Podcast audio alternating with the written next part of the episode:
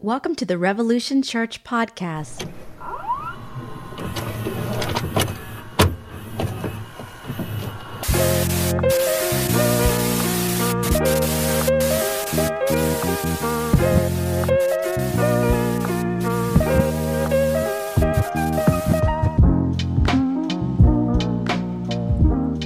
There we go. Fixed. All right, everybody. Hopefully, you can come back. Sorry about that. Um, had a few technical issues there. Um, but it's fixed now, hopefully. It's really warm in my apartment today, so forgive me for being a little sweaty. Um, yeah, so like I was saying, I was supposed to be in Colorado because I was kind of doing this whole like revolution on the road thing. Um, and my friend Todd Showdown is uh, designed a tattoo, a portrait of my mother.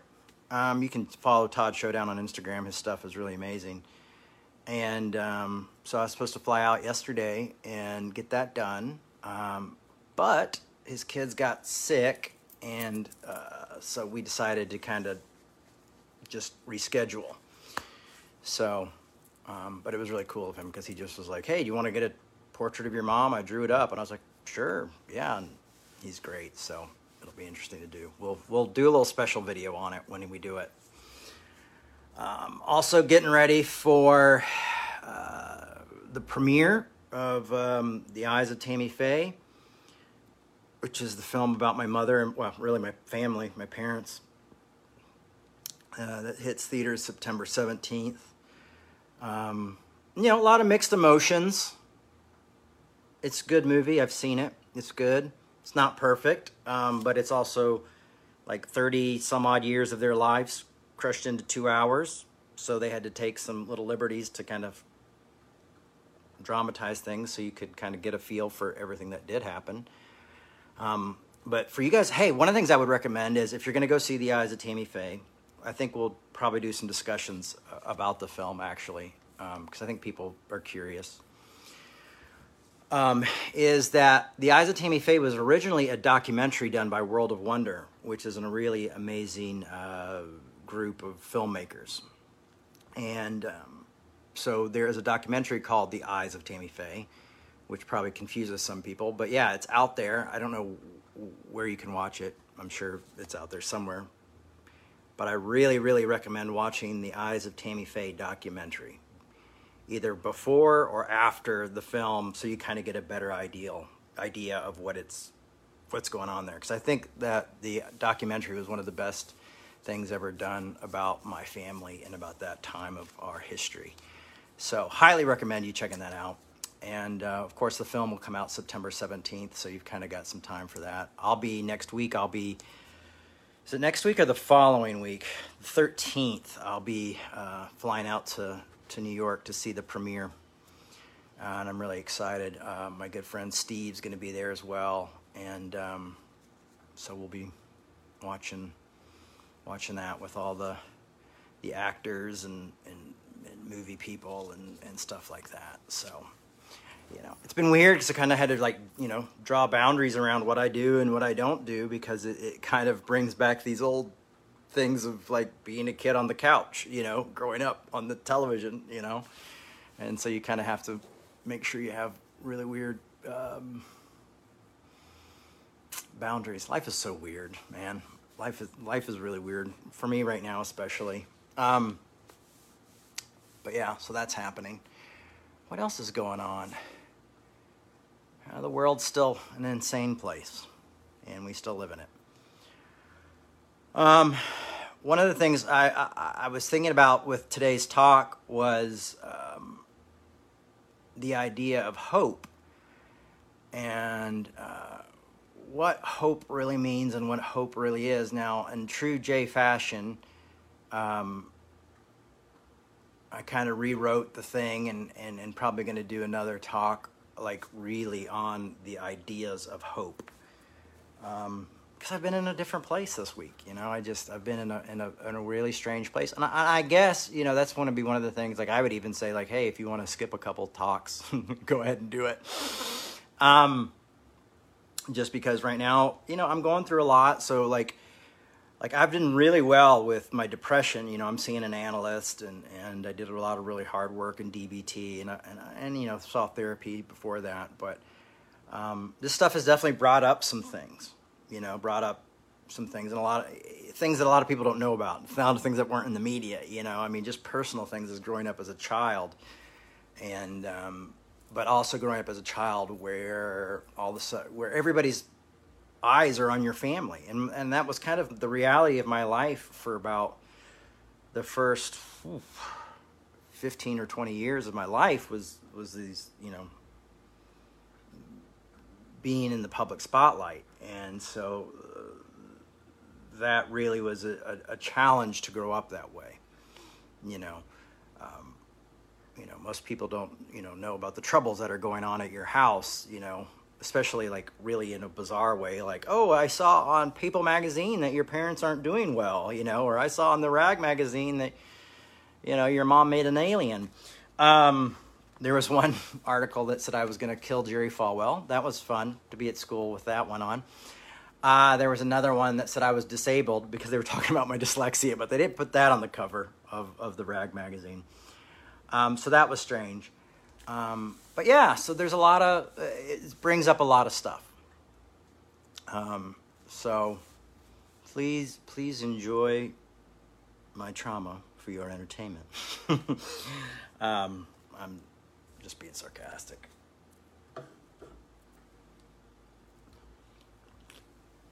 Cheers. So my mom in 1978 wrote this book called I Gotta Be Me. Um, I have a copy of it right here. This is a really old one. Um, and uh, very 70s. I think it was written in like 78.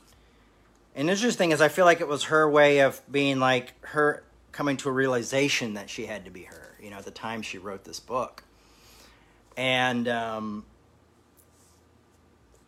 this is almost like my mom being like, I am Tammy Faye and this is who I am and to be honest with you, I never really read the book. And I was talking to my therapist about it, and he was saying, "Well, haven't you read the book?" And I said, "Well, strangely enough, um, I was talking to my sister the other day, and we were talking about this book, and she was like, "You need to read that book." So I pulled it off the shelf. It's not too big, and since I guess I'm reading Hegel, this will probably be easier to read than Hegel, hopefully, um, unless my mom's like really, really a hard philosopher, theologian, to read.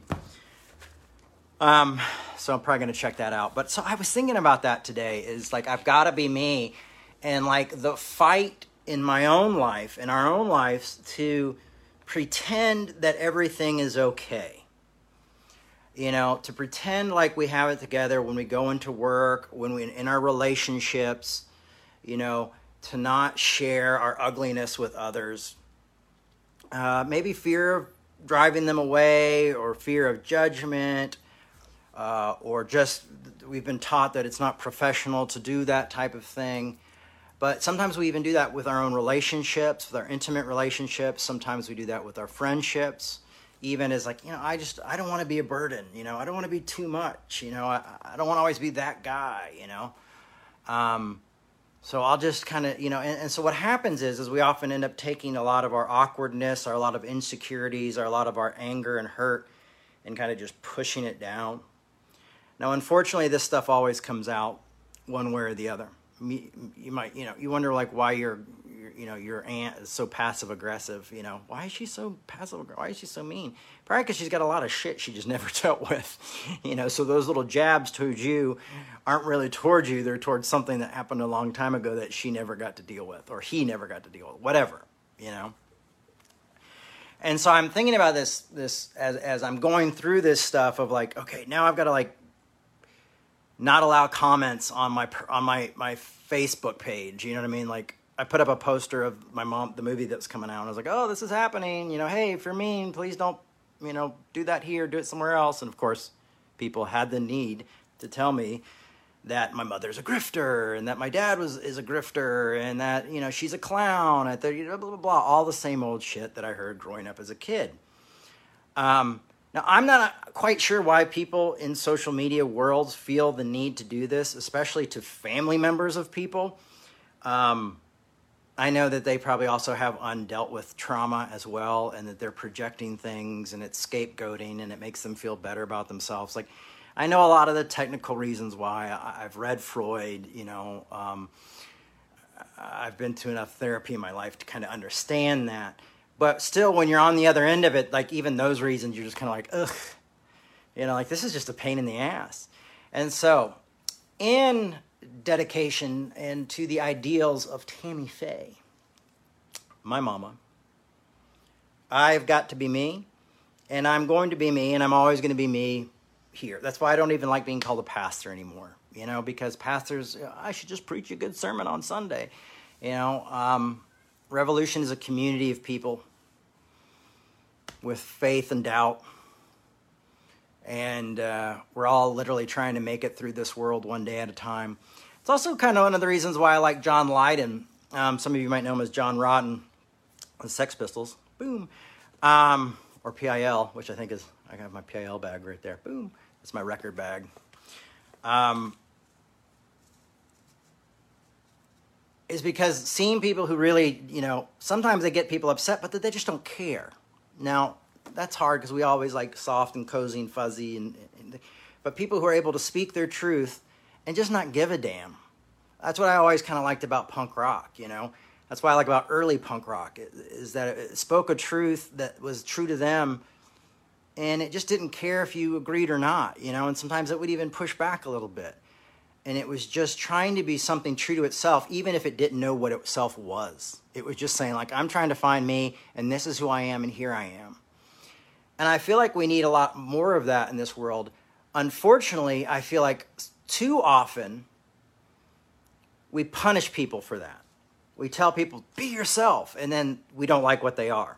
You know, tell the truth. Oh, but not that way. I need a trigger warning. You know, like that's the problem is we become very sensitive to truth tellers, you know, so we kind of censor people who are the truth. And the funny thing is, is, is, is like we're censoring like deep thinkers and things like that because we're going like, oh, you got to be careful. You need to be sensitive about what you talk about. Now, I'm not saying like this in a Mark Driscoll way where you just say shit to be shocking. I, I, I don't agree with that. I, have never been a big fan of, of, of, just shock value stuff. I may have done that when I was younger, you know.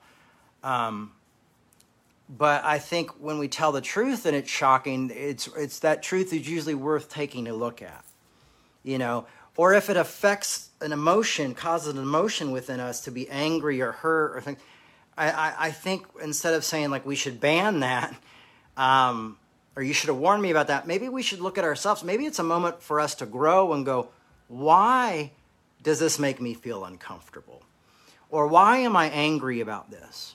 Why am I going to attack mode? Or why am I going into depression mode? Or why do I want to hide? Or why am I why am I defensive? is it the fact that there may be some truth to what's being said that makes me uncomfortable? Because the world is full of contradictions that exist, the dialectic that exists at the same time, that are both true at the same time, that we all have to deal with.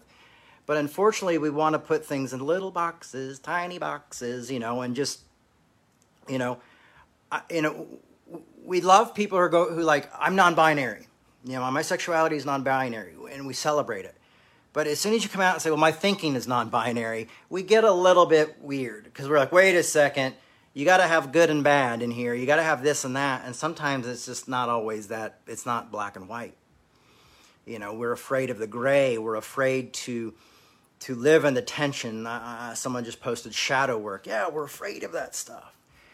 And so, what I want to do here is encourage us to think differently. And I've said this before think critically, which we talked a lot about uh, not last week, but the week before, is, is what is critical thinking.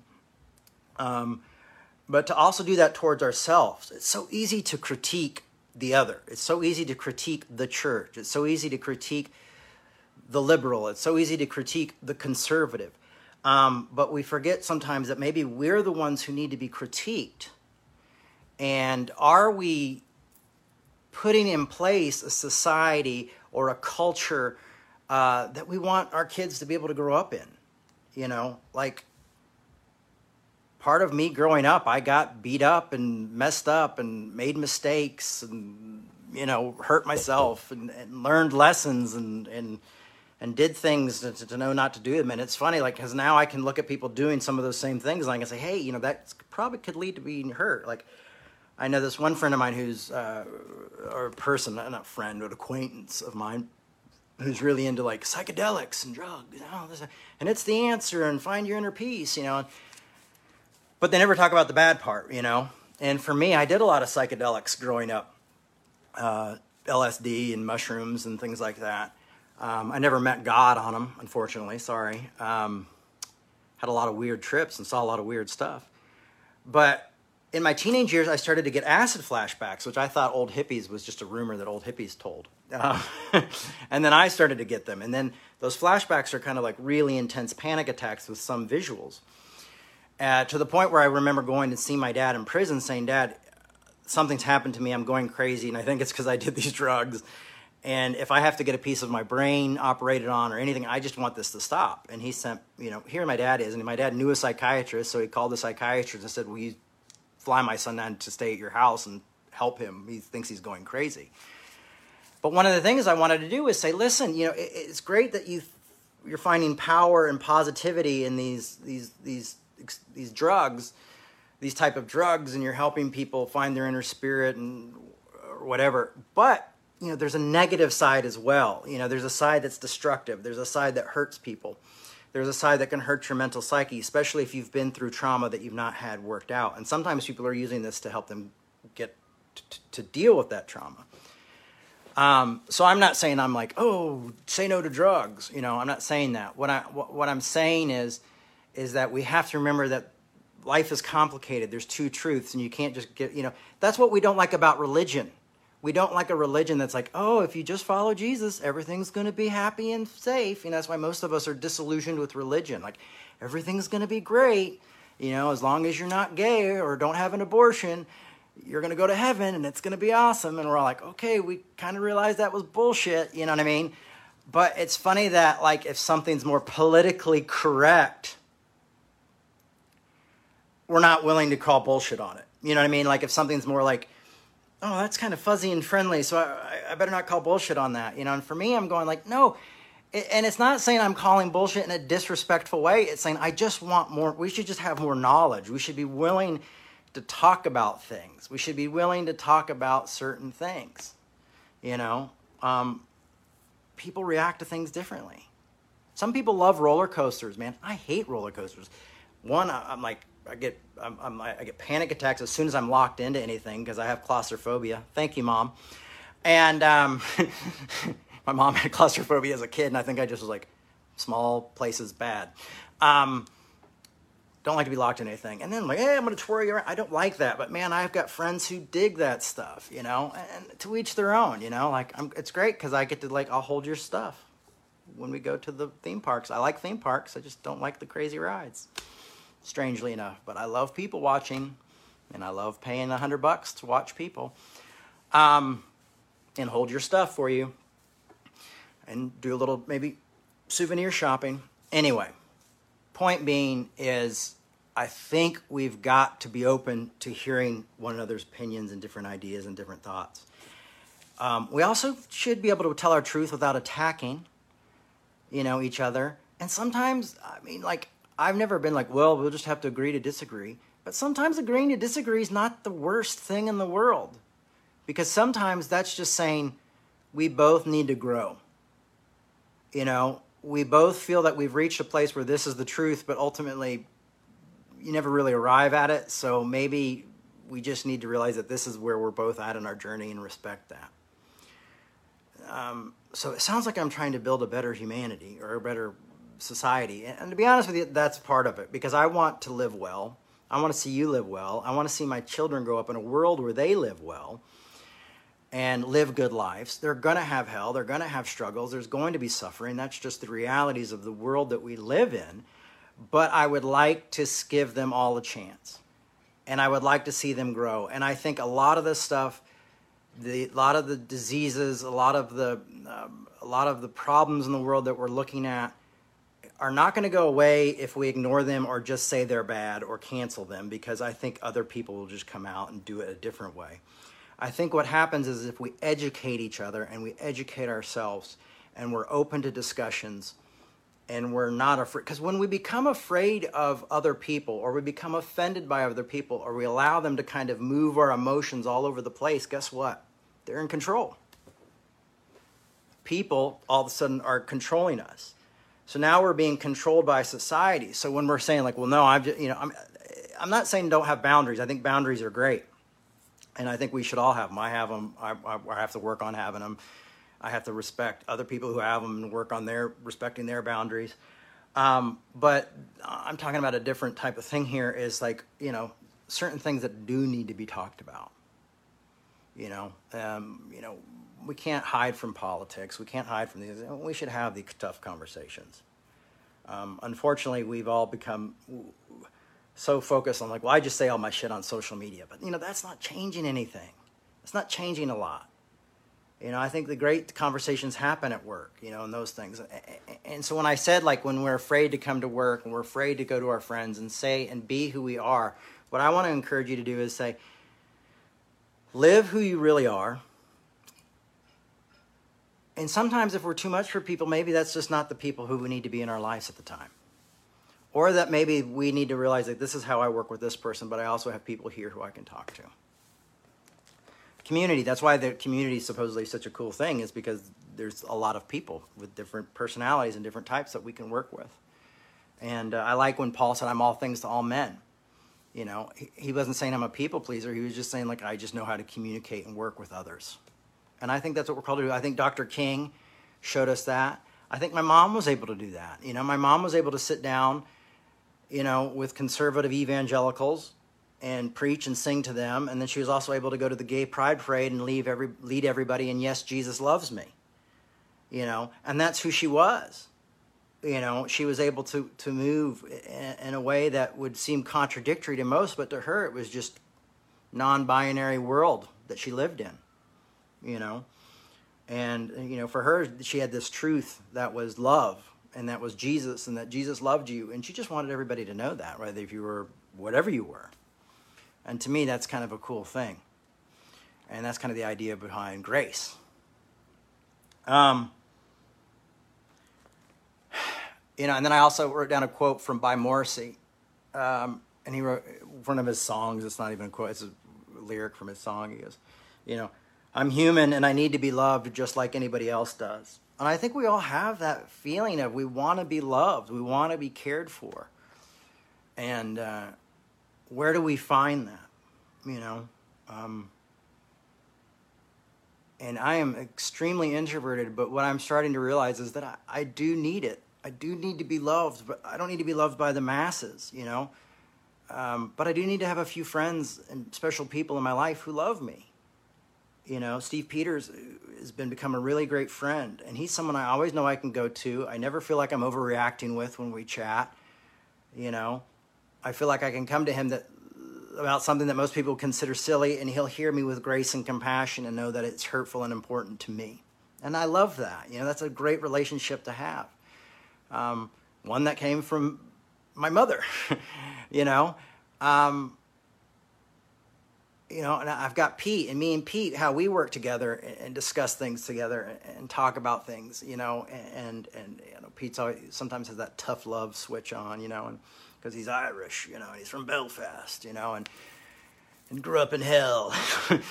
um, but I get something from my relationship with Pete that I don't get from anybody else either, as well. So we have this great growth of truth, and, and we step on each other's toes, but we grow from it, you know.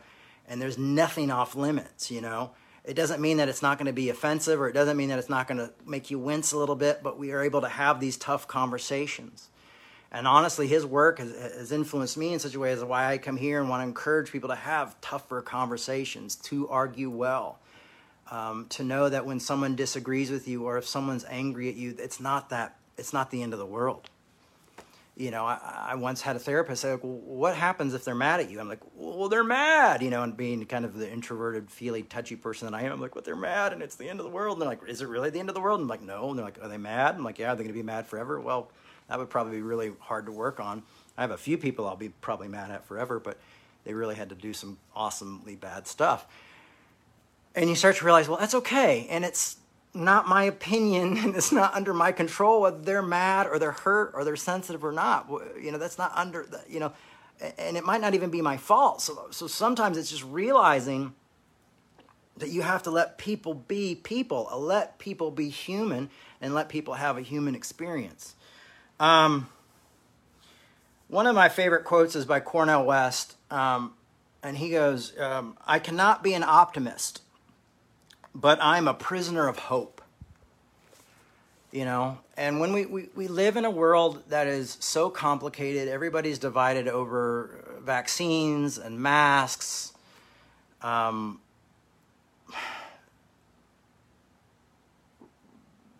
you know what what's happening with other countries in this world, what's happening with people who want to come into our country. You know, all the the world is so divided. Politics, woke culture, conservative culture. I mean, what's happening in Texas? I didn't even realize there was that many pro-life people still around. To be honest with you, um, but all this stuff is happening, and you just see these extreme. But it's like, where's the conversations that are going to change things? And I think if we don't have the conversations and the right conversations with the right people, and we go, oh, I'm not even going to talk to you, sometimes that gives a chance for your enemy to be like, oh, great, don't talk to me because we're just going to sit here and work on things and we're going to grow and we're going to make it bigger and then it becomes an issue.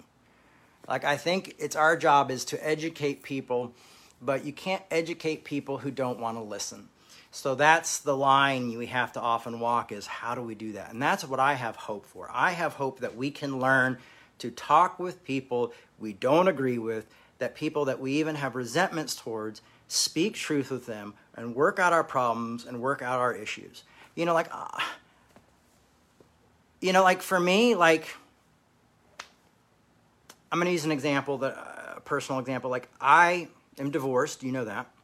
I have two kids and me and my ex are really, really different. And we have different things we want out of life, um, different passions, and we both raise the kids different. Not, I'm not gonna, don't think either one's wrong. It's just this is how we choose to do things.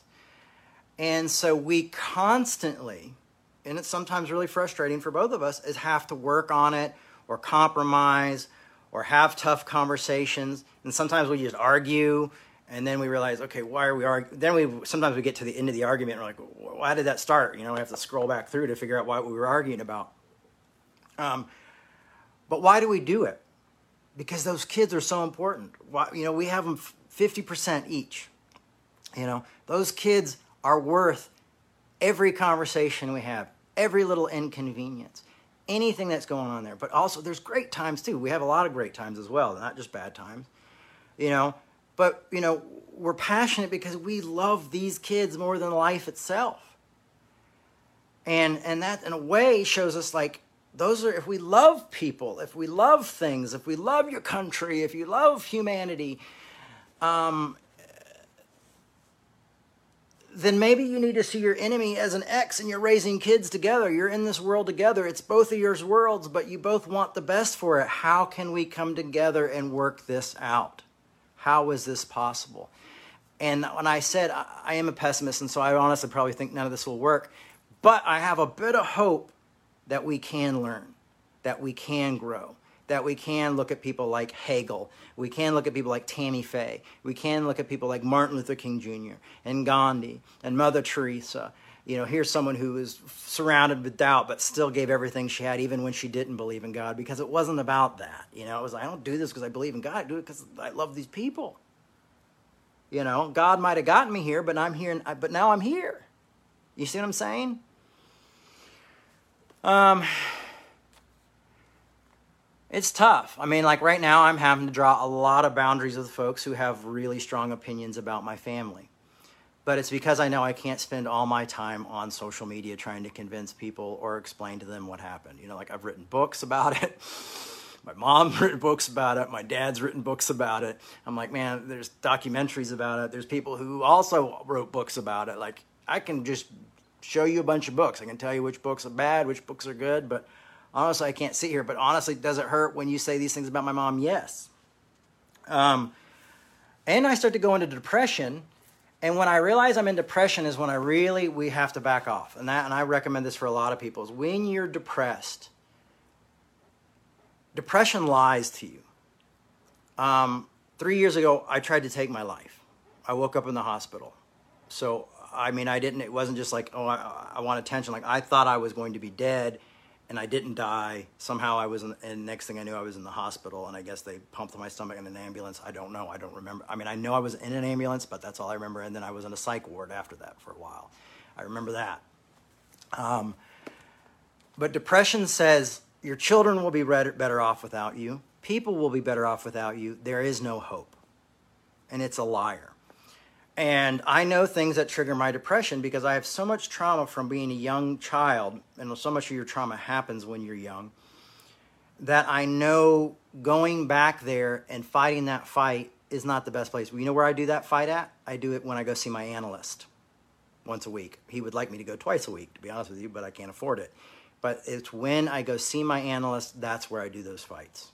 That's where I work it out. That's where I find out mm, what's worth fighting for because I can get nasty.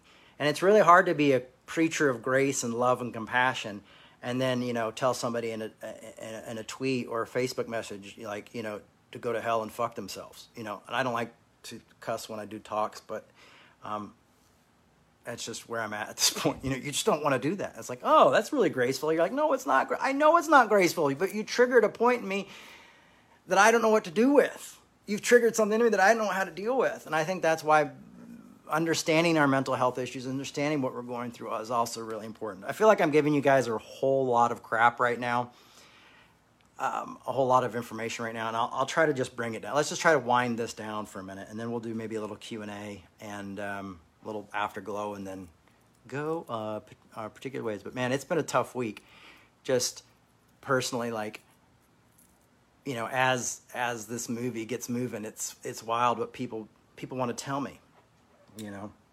Um, one of the things, you know, one of the things that, is, that I find ex- extremely strange is like when people want to be like, oh, you know, this this used to happen to my dad a lot. I'm gonna jump around. Like slash don't like, and people used to come up to my dad and be like, you know what, Jim Bakker, I've forgiven you. And he'd be like, well, thank you. I, I appreciate that. I accept. Thank you for that. And then he'd be like, you know what, I really hated you because you were just the worst type of scum there was. You know, and then they go through the whole story. And I did this once with Jerry Falwell. Now, I you know, forgave him, and, but first told him how horrible he was. And, and it's something that we often need to do. We want to get that, that we feel like it's going to give us closure. But it ends up kind of throwing out the whole, like, I've forgiven you thing, because basically you're like, I'm going to beat the hell out of you and then let you know I've forgiven you. You know? And, and I remember used to watching this, and my dad was always so graceful with it. But I was like, man, they kind of like you know, said they forgiven you and then kicked you in the nuts. Dad, that, that's kind of weird. And he's like, well, you know, son, some people have to have to vent, have to deal with things that way. And uh, I realize as an adult, but I still see people like, oh man, I love your mom. She's the greatest, but your dad is a piece of shit grifter, and I don't want anything to do with him. I'm like, why? What? Why? I'm their kid. You know, or it's even worse is when they start talking negatively about my mom. I'm like, you know, that's not only my mom, but that's my late mom my mom's gone. And I was very close to my mom, and I knew her better than you'll ever know her. You know, and what your opinion was because you watched a couple episodes of Nightline in the 80s and read a few fucking People magazines really doesn't add up to what I've been through. Like, I just don't think I would search out anybody's kids to tell them, I think your family's shit. You know, I think, you know, I. Now, let me tell you this is it would be one thing if it was just all the old 1980s conservative evangelicals. But when I started noticing these things, this is why I shut down this whole Facebook message and everything. When I did that, I feel like I'm in therapy right now. Sorry, everybody, but I got to be me. Um, when I, I just shut it down, but when I wanted to looked at some of these people's profiles of who were being the m- most venomous, they were mostly really woke people. You know, they were like, get vaccinated and wear your mask. And I'm like, okay, yeah, I'm down with that. You know, like, um, you know, Black Lives Matters. I'm like, yep, totally. You know, but but then all of a sudden it was like came to my family and we're shit. You know, and I was like surprised how many like progressive people and woke people lack grace and forgiveness towards a, cer- towards a certain group of people. I, I had a Freudian slip. I said turds, probably because I think people who act that way are acting like turds. Um, you know, so it's not just like the old, the old groups. It's everybody. Now, here's the thing that I started to think about, though, was is because I'm watching all this and going like, isn't this the thing that we most of us rejected the church for? Is for how mean the church could be. And we always talked about how mean Christians were. I used to have this, this magnet on my refrigerator, and it was like, "I love you, Jesus, but I can't stand your fan club," you know. And um, and it's like a guy walking, talking to Jesus, you know. And Gandhi was like, "I love your Jesus. It's your Christians I can't stand," or whatever, you know and and growing up, uh, the Christians are the only army that shoot their wounded. You know, and I was like, yeah, it's yeah, I mean, Christianity. You know, people leave the church. Oh, Christians suck. Christianity sucks. You know, okay, yeah, I get it, I get it. But now, like with social media, it seems to be that I don't think it's God or Christianity necessarily. To me, I think it's humanity. That when we get into this group think and all of a sudden we either think we have God on our side or we have our screens to protect us or God to protect us or whatever this invisible thing is to protect us we just don't get treat each other with respect and kindness and love and compassion and grace. You know it's like this thing I've been seeing like a lot of people talking about deconstruction lately and I feel like I've been doing deconstruction most of my life. But a lot of these deconstructionists that I see online are always like just talking about how horrible the church was and how horrible the youth groups was and how horrible and i'm going like that's not deconstruction. Like you're supposed to, that's just, and i understand like you want to be angry about the church i get it trust me i'm angry trust me I, I got it from both sides in christianity growing up as a kid and still do now you know it's like i get it. Um, but i think the problem is much bigger than we thought it was so I don't think we can just focus and oh, it's all the conservative Christian faults. Because I'm fine. To tell you what, I, I've noticed that you progressive Christians are just as, just as mean, just in a really different way. And you also, you know, a- instead of sending people to hell, you just cancel them. You know, you send them into nowhere.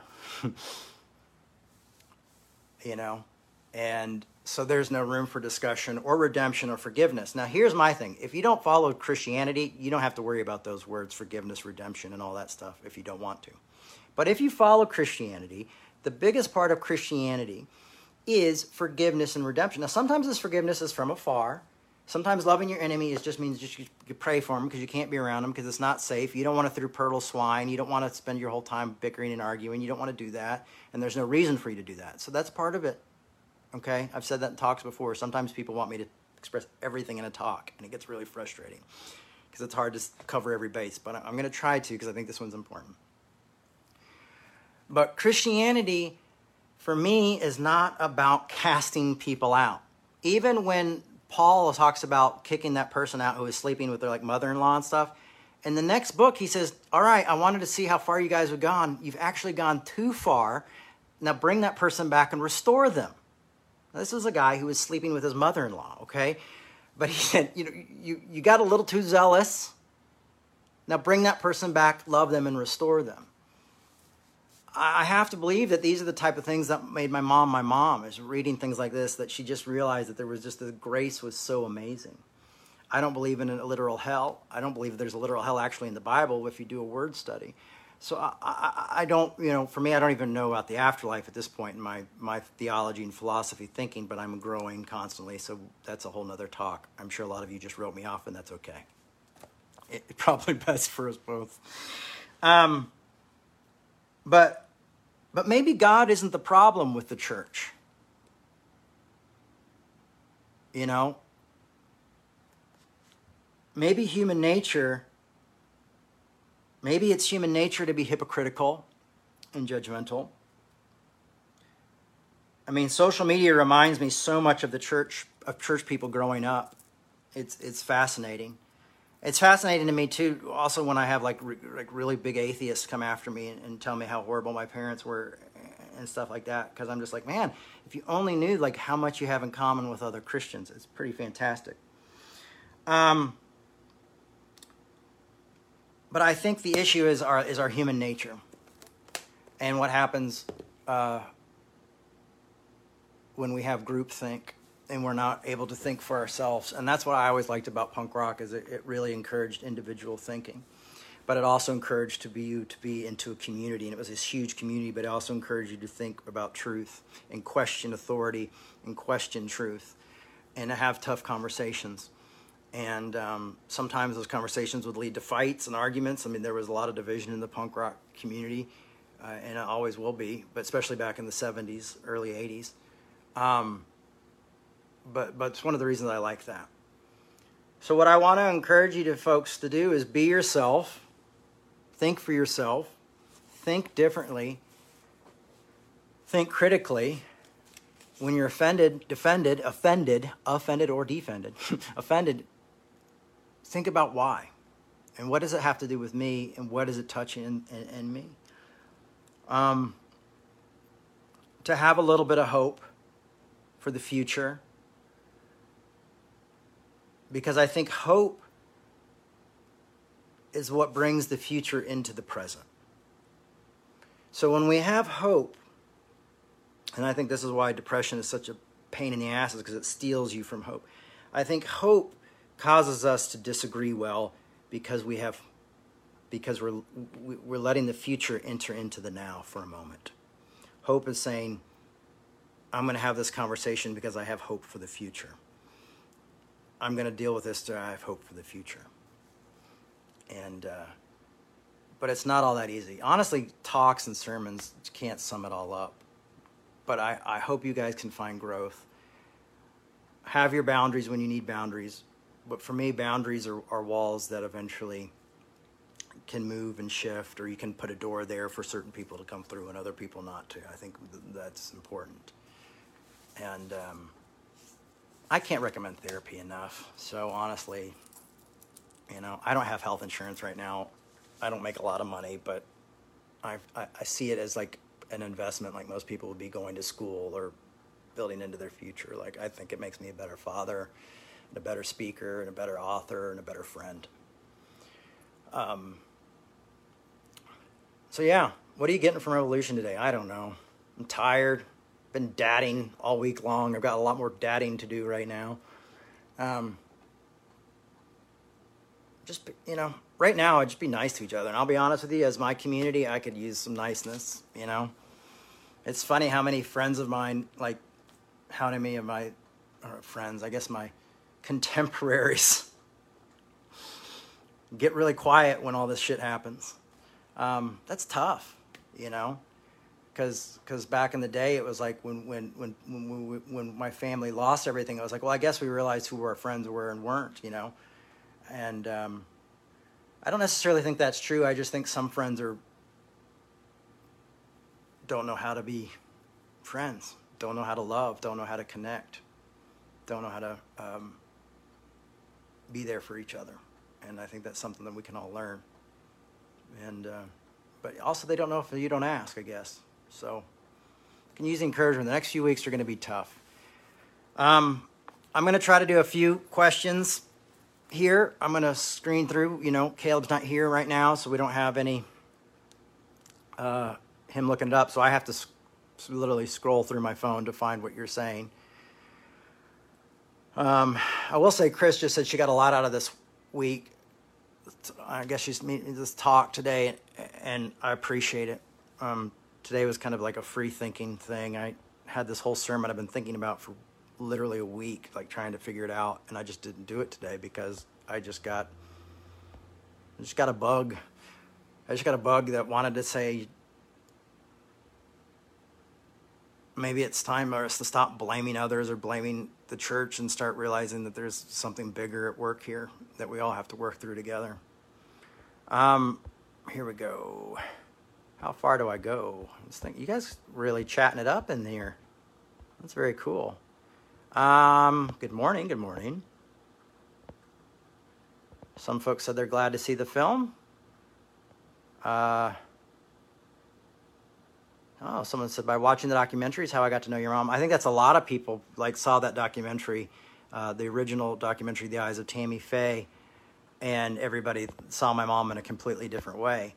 Um, it's amazing what what film can do, what documentaries can do. That it's a powerful tool, and it's also amazing when you're able to see people through another lens, not the media's lens, or not social media's lens, or not magazines' lens. I mean, folks, when you see people through that, you're getting such a tiny percentage of who they are.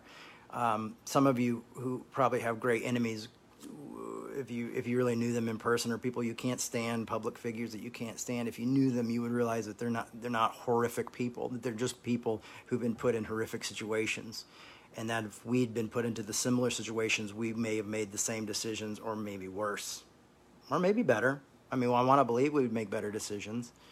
Um, I honestly, the most staff I ever had at one time was probably seven people, and I was really overwhelmed, you know, and I had a board of directors and all that stuff, and and I was really overwhelmed. And like my dad had thousands of staff members, and honestly, I don't don't know if I could have handled that. I would have had to had like 18 assistants. Um, it's really been a rough week for me as well. I lost an artist friend of suicide. Oh, uh, I am so sorry, Roberta. That is really tough. Um, that's just hell. There's not any squishy answers for that. When you lose people, it's just tough. I'm very sorry for your loss. God, suicide is such a strange thing, and it's it's not that you just don't want to live, and there's so many reasons behind it. I wish we understood that more. Um, a lot of you are watching. I love you, Jay, says John. Thank you, John. Oh, there's some people having really great conversations. All right, here we go. Boom. Here seems like a big question. From Ken How do you approach those that are disagreeing with you or have other ideas? When you want to sit and come together. Um, for me, you know, sometimes it's just making an appointment. You know, even online, I've had some really good conversations, to be honest with you, especially in like direct messages.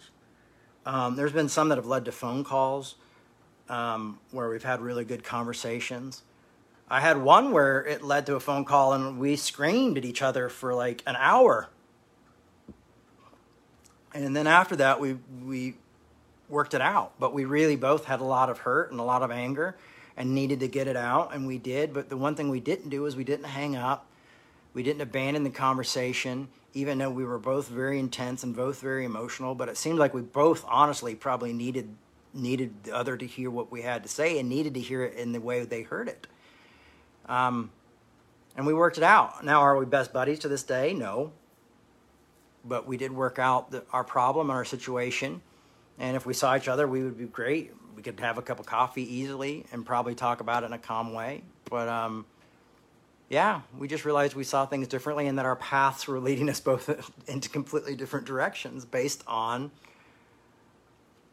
what we had been educated about by, by, by our knowledge and by what we both felt. We felt differently because we both had different information and both of us felt this way about information. We shared that information with each other and at the end we decided that we still were on separate paths, but there was no reason for us to hate each other because we were on those separate paths. Um, it is sad because sometimes those people won't talk to you.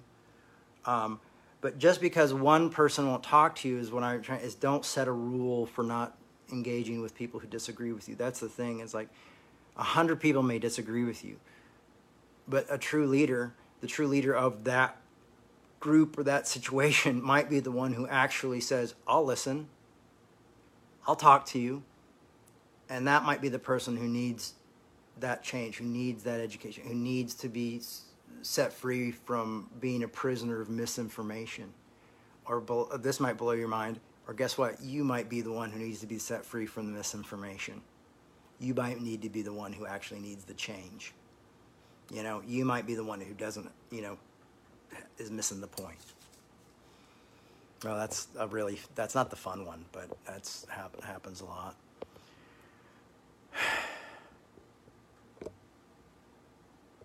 Okay. I do think starting where you, uh, this is from John, I do think starting with where you agree and affirming what you can, and I think that gives the social capital to disagree without being disregardable. Yeah, no, I think finding common ground is vital.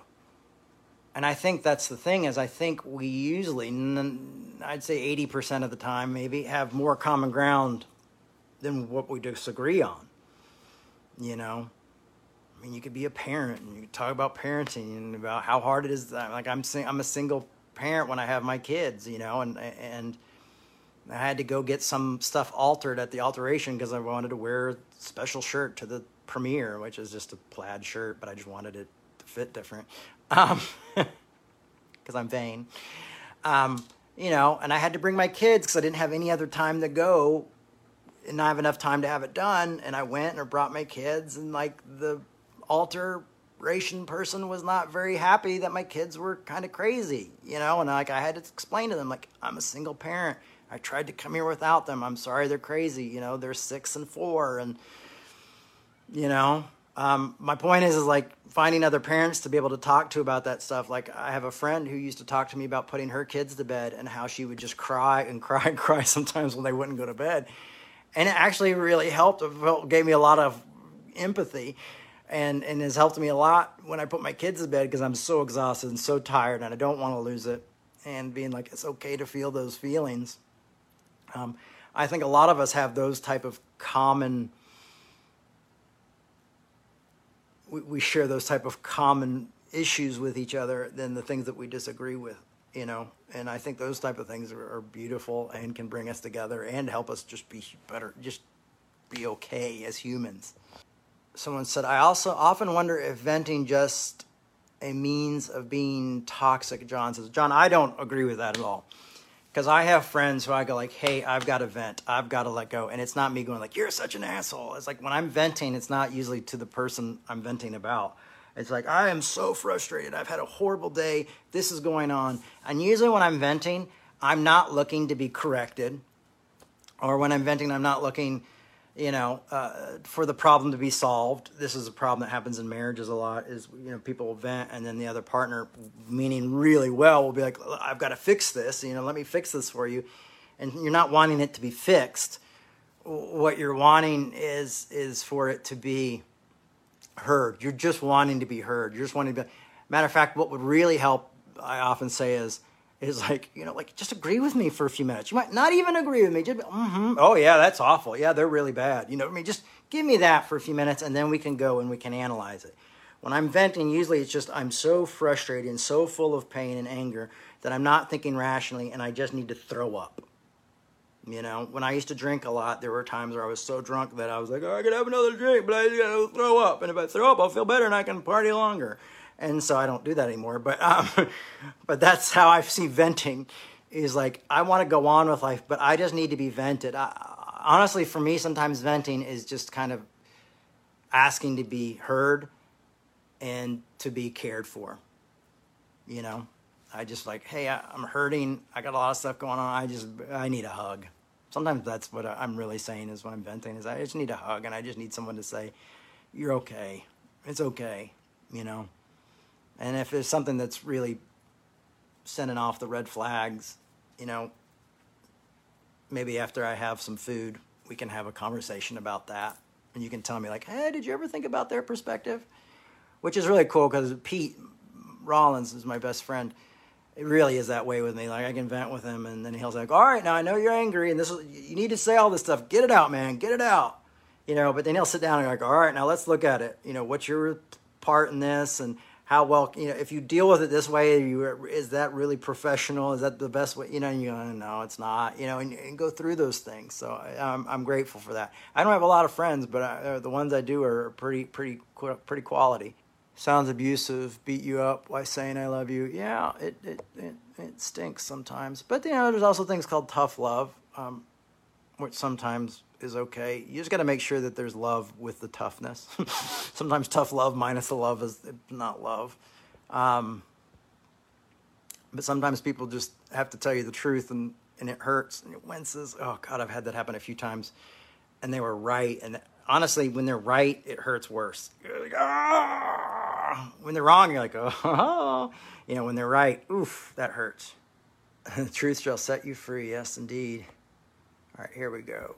My friend Beth here. When anyone has ever tried to talk about your family, I stop them gently, gently in their tracks and say, I know them in a personal level and they are wonderful people.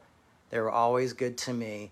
Then they listen and begin to understand the truth because they sense the love. That's beautiful. Thank you, Beth. That means a lot. And Beth did know our family very personal, like the ins and outs and depths of who we were. Oh, I just did something weird to the phone. Okay. Like she saw she saw behind the behind the curtain.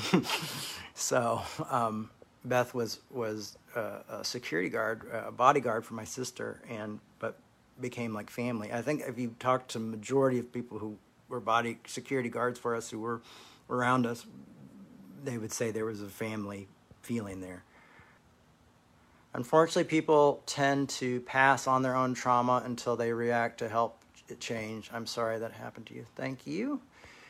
Yeah, I mean, I held my own trauma down as well. I mean, I think the reason I tried to take my own life is because I just did not deal with a lot of stuff. I just kept moving forward and thought that's what a man is supposed to do is to move forward and just be tough and be strong.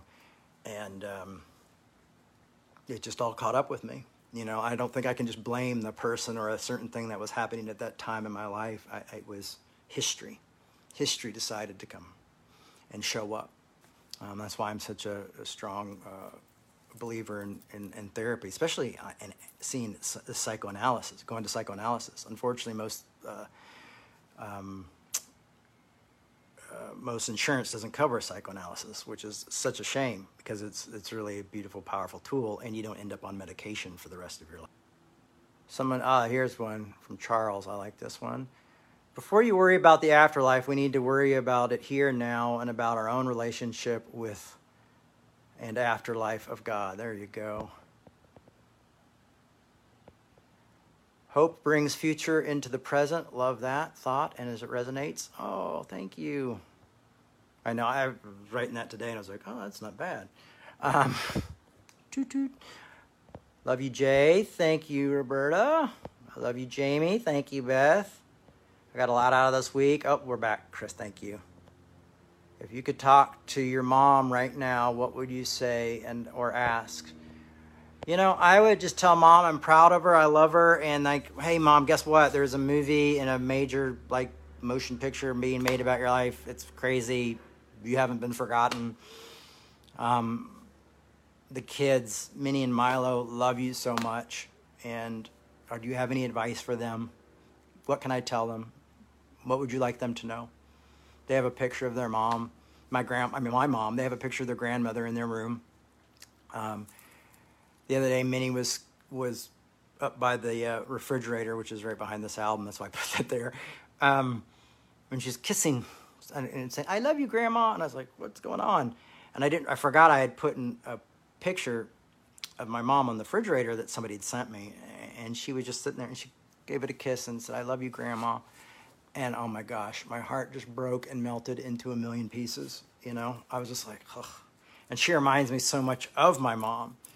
I mean, she even has blue eyes. You know, me and my my my ex-wife both have brown eyes, and here's Minnie Faye with blue eyes, and and she's just really amazing. She sings all the time. She's exceptional. Um, Oh, there's another one who has asked the same question. Um, thank you for always speaking your truth. Open to teaching about how you have grace. Never forgot you and loved. All right. Someone said, Roberta said, I'm, I'm after hearing today's talk, I'm really happy.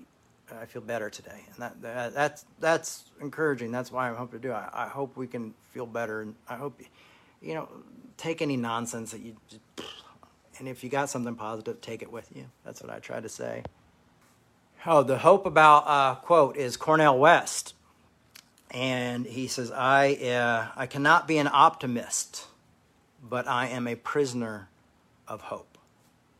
Brian says, "Big supporter since 2004. Hope you made it through your depression. I, am thank you. That I appreciate that. I, I, I think I've I, I think I made it through. It wasn't easy, and I fought with a lot of people I love, and probably wasn't the nicest person in the world, and probably said some nasty things online to people that I, I need to delete. Um, but yeah, I did make it through. Um, and it was cool. You know, it's funny that the, the, people who do reach out sometimes and they see it. Like I, I, I know a couple people who, who follow my Instagram. They're like, "Hey, it seems like something's off," you know, and that was it was really neat. Your mom is so loved, and I hope you know you are too. Well, thank you, Jamie, which is actually my real name, J A M I E. Love you guys. Thanks so much. Hey, listen, if you get something out of Revolution, uh, you can go to revolutionchurch.com uh, slash, I think it's donation, and, and help us out.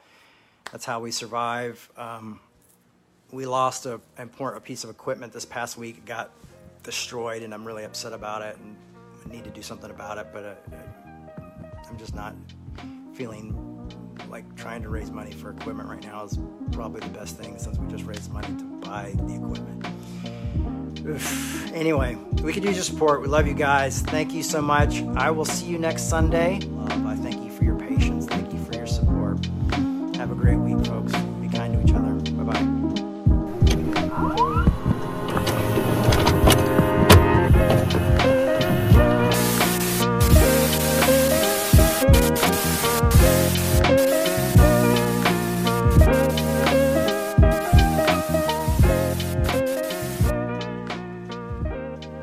for listening. We hope you enjoyed this podcast. To make your 100% tax deductible donation today, please visit revolutionchurch.com slash donate. You can also learn more by clicking the donate section on the website.